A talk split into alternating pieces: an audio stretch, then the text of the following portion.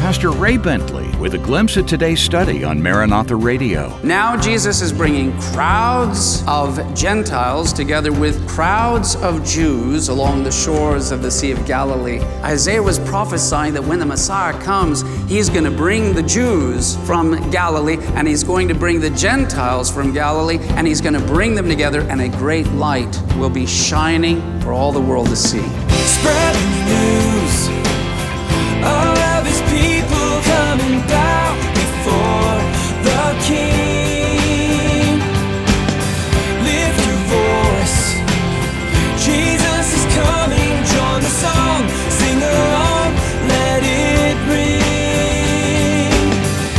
Welcome to Maranatha Radio with Pastor Ray Bentley. Maranatha, bringing the message of Christ's soon return, the whole gospel to the whole world. Among the miracles of Jesus, some are obvious, some not as much. It's easy to recognize that the blind see, the deaf hear, and the lame walk. But the healing he offers on the inside of us sometimes is only obvious to us. Today we'll see he heals relationships, even between Jew and Gentile. Let's open our Bibles to the Gospel of Mark. Jesus, the Messiah, the Savior of the world. All right, Gospel of Mark, chapter 7, beginning in verse 31. Jesus heals someone who is deaf. Verse 31, it says, again, departing from the region of Tyre and Sidon. And it says he came through the midst of the region of Decapolis to the Sea of Galilee. So he's coming into the land of Israel. But notice that the Decapolis means the 10 cities. It's Roman territory, it is Gentile territory. So even though he's headed back uh, to the, the land of Israel and he's headed back to the people of Israel, uh, he is still in Gentile territory in the Sea of Galilee. We read in verse 32 And then they brought to him one who was deaf and had an impediment in his speech, and they begged him to put his hand on him. And he took him aside from the multitude, and he put his fingers in his ears, and he spat and touched his tongue. And then, looking up to heaven, he sighed, or he groaned. And he said unto him, Ephphatha, that is, be opened. And immediately his ears were opened, and the impediment of his tongue was loosed, and he spoke plainly. And then he commanded them that they should tell no one, but the more he commanded them, the more widely they proclaimed it. And they were astonished beyond measure, saying, He has done all things well. He makes both the deaf to hear and the mute to speak. Here, Jesus is in the land of the Gentiles. He opens their ears, he opens their mouths. And as Jesus is coming back, he- he's just been in Tyre and Sidon. He has done great and marvelous, wonderful miracles, but now he's leaving. He's, he's, as it were, leaving Lebanon behind him. He's leaving Tyre and Sidon behind him. He is headed back to Galilee, the northern part of Israel, but he's on the side of the lake of the Sea of Galilee that still has many, many Gentiles, many, many Romans. And here's what I want you to see in your mind as Jesus leaves this place where they have seen miracles like they've never seen before. A land that was known for its idol worship and pagan worship. It was an area where uh, ultimately child sacrifice had been practiced for many generations.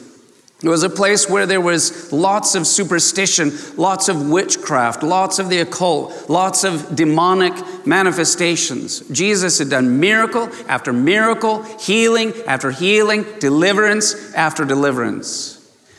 And now, as he is making his way back home, he climbs to a local hill, he sits down, and there are large crowds following Jesus to the Sea of Galilee who are Gentiles. We are told by the Gospel of Matthew. Matthew records this very same scene. Matthew and Mark give kind of two sides to the same event that was happening. And I'll just add, because Mark leaves it out, Matthew tells us that there were many people among these Gentiles who had been plagued with all kinds of diseases. There were people that were lame, there were people that were blind, there were crippled people, there were mutes, there were many others, and their families, and their relatives, and those who loved and cared for them, who were bringing all of them to Jesus. Jesus, when he was, it wasn't just, oh, another healing. He sighed. He groaned within himself. Uh, That's the word there in the Greek. Uh, When he sighed, it means he groaned.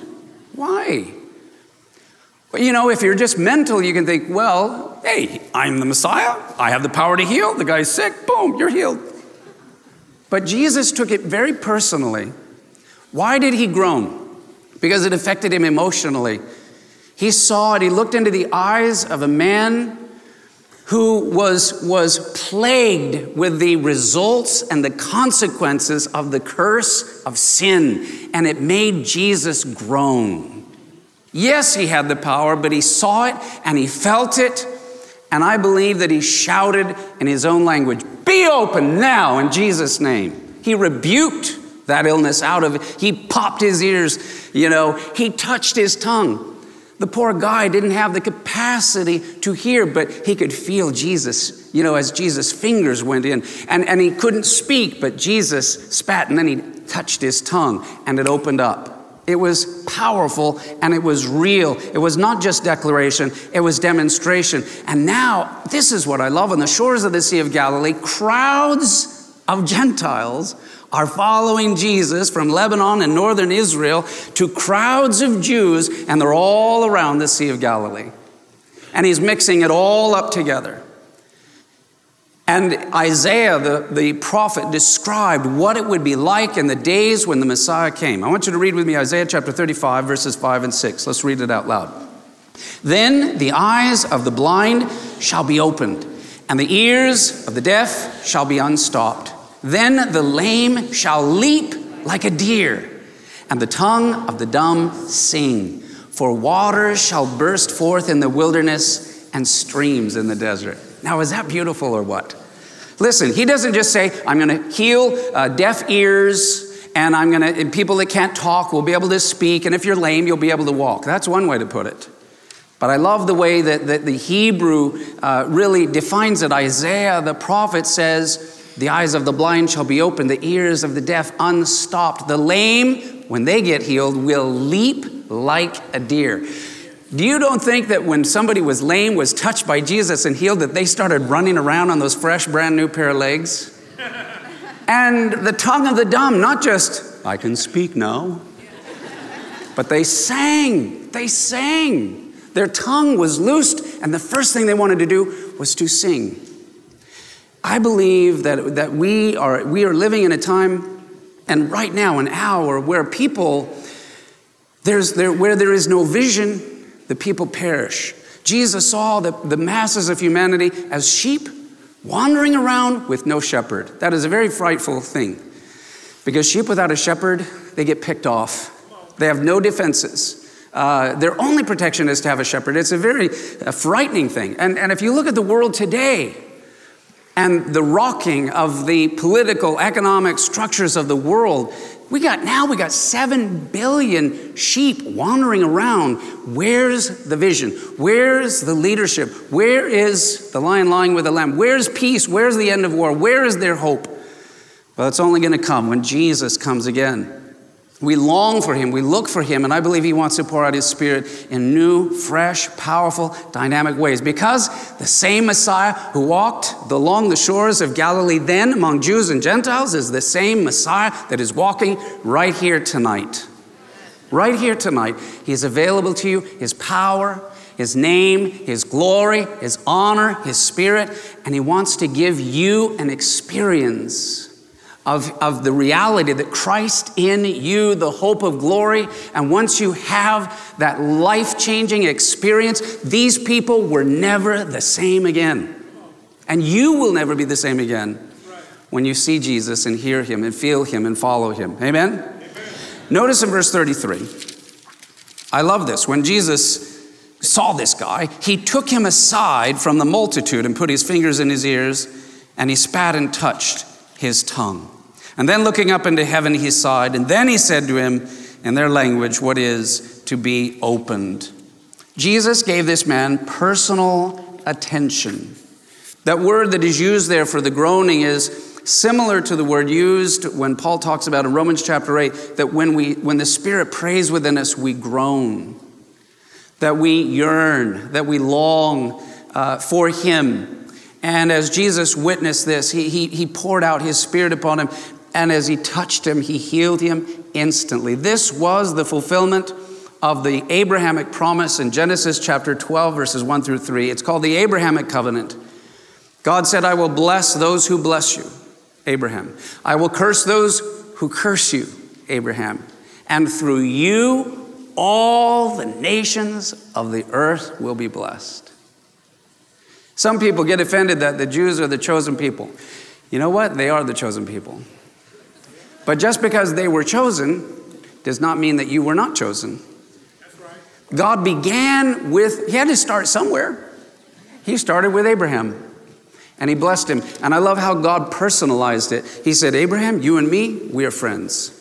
Abraham is known as the friend of God. How many of you would like to be able to say that God is my friend? He calls me his friend. Guess what? You have it. Jesus said, I no longer call you servants, but I call you my friends. You hear it, you see it, but there are different levels of knowing and understanding it. Growing in Christ is not just hearing the same things you already know, but it's growing in the awareness of the glory, of the reality of what you already know. Do you hear me? To where you, you're like, your eyes are open and your heart is open, and you're like, you, you hear a fresh, in a new way, in a deeper way, in a more glorious way, Christ is in me. I am crucified with Christ. Nevertheless, I live, yet not I, but Christ liveth in me. And the life I now live, I live by the faith of the Son of God, who loved me and gave himself for me. If we could only grow in the consciousness that Christ is in us as our very hope of glory. Pastor Ray Bentley will have more of today's study in just a moment.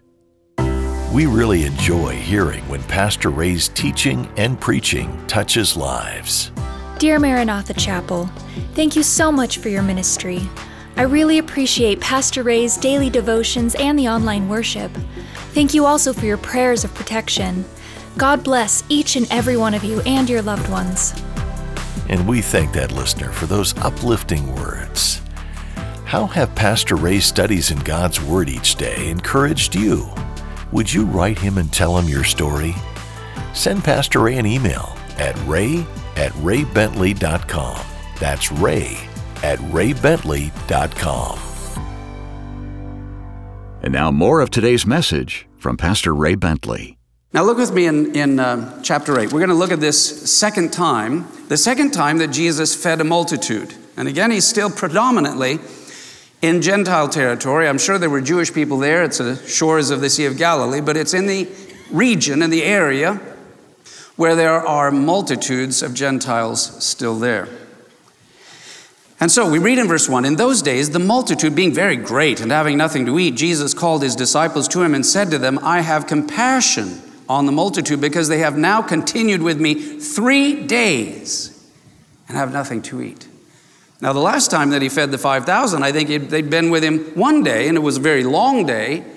But now this crowd has been hanging on Jesus' every word for three days. But now they're hungry, they've been following him.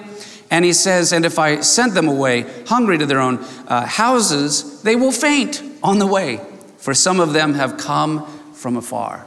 Who knows how far the word had traveled of this miracle working man, the Messiah the Jewish man whom they said, Is he a prophet? Is he Elijah? Is he even the Messiah? And so many had come. So, verse 4, once again, his disciples answered him, How can one satisfy these people with bread here in the wilderness? Now, this is the second time this has happened. Jesus fed 15, 20,000 people last time. And now the disciples say, Well, how are you going to feed this many people? Wait a minute, let's you know, put that on pause and go back to where they were when Jesus fed multitudes of people. Did it dawn on the, have you ever wondered where were the disciples at? What are they thinking? But how many of you, God has delivered and done a miracle and touched you in a mighty and wonderful way, and then you're at another place where you're between, between a rock and a hard place, and you go, I don't know, is he going to do it again? Is God going to pull me through this time? I know you did last time, but now I'm here, Lord. And do we not have doubts? I mean, let's be honest, I do. We all get to that place. Lord, really? Are you going to do it again? We want, we're like little children, aren't we? We want to, Lord, do it again. Do it again. Lord, help me again. Uh, you know, we, we want to be so strong and so spiritual, but in reality, we're little pipsqueaks. So, anyway, his disciples answered him, How can one satisfy these people with the bread here in the wilderness? And he asked them, again, deja vu, how many loaves do you have? And they said, What? Seven. How many did they answer last time? Twelve and a couple of fish. So now in verse 6, it says, So he commanded the multitude to sit down on the ground. And he took the seven loaves and he gave thanks, broke them, and gave them to his disciples to set before them. And they set them before the multitude. They also had a few small fish, and having blessed them, he said to set them also before them. So they ate and were filled, and they took up seven large baskets of leftover fragments. Now, those who had eaten were about 4,000, and generally they were just counting the men. So, again, another crowd of 12, 15,000 people. And then he sent them away, immediately got into the boat with his disciples, and he came to the region of uh, Dalmanutha. So, the miracle of feeding 4,000, both Matthew and Mark record this event. And, and I want to talk about the differences and then the lessons of each very quickly. As I mentioned here in your notes, the first miracle took place in Galilee near Bethsaida, and it involved primarily Jewish people. This miracle took place near the Decapolis, which I mentioned was the 10 cities Gentile area. Mostly there were Gentiles who were involved. Now Jesus is bringing crowds of Gentiles together with crowds of Jews along the shores of the Sea of Galilee. All this is a sign that he is the promised Messiah. I- we could read so many scriptures from Isaiah. What an awesome prophet that Isaiah was. Isaiah was a prophet who was there in the temple of the Lord, and he lived 700 years before Jesus was born. 700 years. But he prophesied, he had prophetic vision, and he saw seven centuries into the future, and he spoke such beautiful words. If you have never read the book of Isaiah, if you are a Gentile, you should read it because no prophet speaks of the love of God more for the nations of the world than the prophet Isaiah. And if you are Jewish, I especially encourage you to read Isaiah, who lived 700 years before Jesus came along, and I would especially ask you to read Isaiah chapter 53. In Isaiah chapter 53, it describes the Messiah, and I'll tell you, you read Isaiah 53, you see Jesus.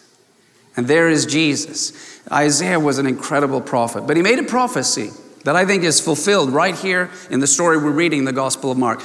So I only had room for two verses. Read with me Isaiah chapter 9, verses 1 and 2 out loud together. Let's read it. Therefore, there will be no more gloom for those who were in distress. In the past, he humbled the land of Zebulun and the land of Naphtali, but in the future, he will honor Galilee of the Gentiles by the way of the sea along the Jordan. The people walking in darkness have seen a great light. On those living in the land of the shadow of death, a light has dawned. Now, let me help you with this. Zebulon was a tribe in the north of Israel. Naphtali was a tribe in the north of Israel, right around the Sea of Galilee. And that part, the northern part of Galilee, is where the Gentile world always met with Israel. They were always coming from the north. Galilee of the nations, by the way of the sea, along the Jordan. And those people who have been living for centuries in darkness have seen a great light. Isaiah was prophesying that when the Messiah comes, he's going to bring the Jews uh, from Galilee, and he's going to bring the Gentiles from Galilee, and he's going to bring them together, and a great light will be shining for all the world to see. Now, let's look for maybe some hidden meaning here. Uh, the feeding of the 5,000. It is interesting that in the Bible, and, and I don't want to make more of this than it is, it's just interesting. But there is numerology in the Bible. How many would agree that everything in the Bible is there for a reason? Yes. There are no mistakes, no accidents. Every jot and every tittle, every little dash has meaning, especially in the Hebrew.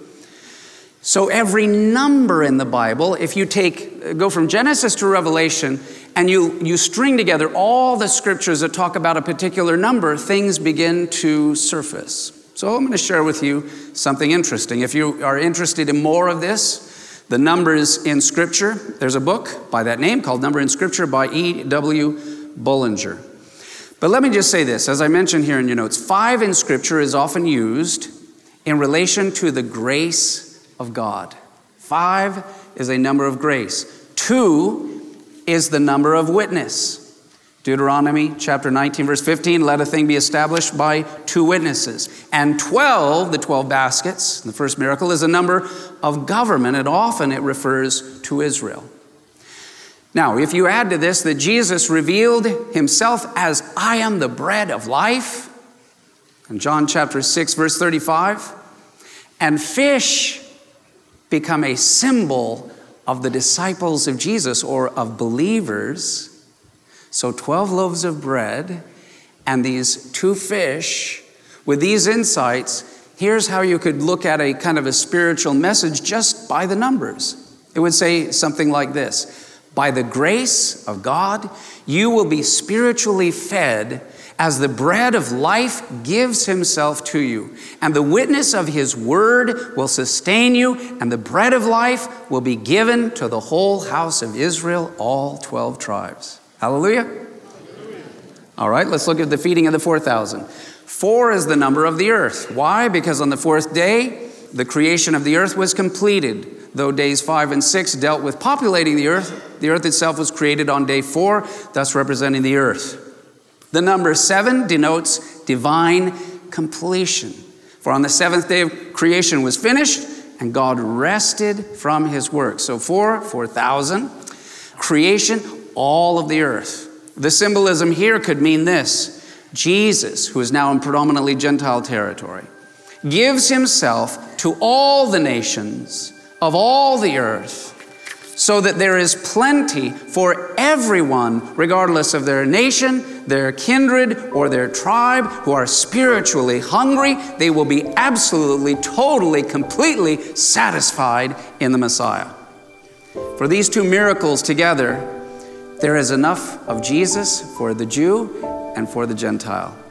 And it's interesting that the feeding of the 4,000 is carried in only two Gospels Matthew and Mark. A witness to the Jew and Matthew, and Mark's witness was to the Romans or to the Gentile world, bringing them together. Hallelujah. Great insight today as Pastor Ray Bentley has led our study of the way Jesus brings Jew and Gentile together from our text in Mark chapter 7 today on Maranatha Radio. Today's study is titled Jesus is the Messiah. If you missed any part, you can hear a replay on iTunes or at raybentley.com. That's raybentley.com. When you first arrive at our homepage, by clicking Media, you'll see the words Watch, Radio, and Devo. Three ways to enjoy Pastor Ray's insights via video, audio recording, or daily devotions. In fact, at the very bottom of the page, you can arrange to receive Pastor Ray's daily devotions each day automatically at no charge. And also, you can link to his YouTube and Facebook pages. So why not bookmark it? raybentley.com. And you'll find Pastor Ray's latest books there, too. His new books, On the Mountain of the Lord, and his latest, The Threshing Floor, a prophetic fiction novel. And raybentley.com is always where you'll find the best deals on Pastor Ray's resources. You can also donate securely right there on the site. Your investments help bring the whole gospel to the whole world.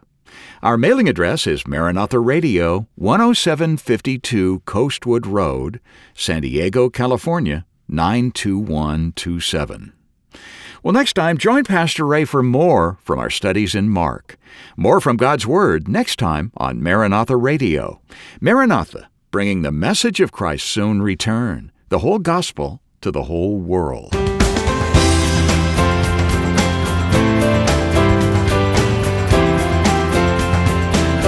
Maranatha Radio with Pastor Ray Bentley is an outreach of Maranatha Chapel, 10752 Coastwood Road, San Diego, California, 92127.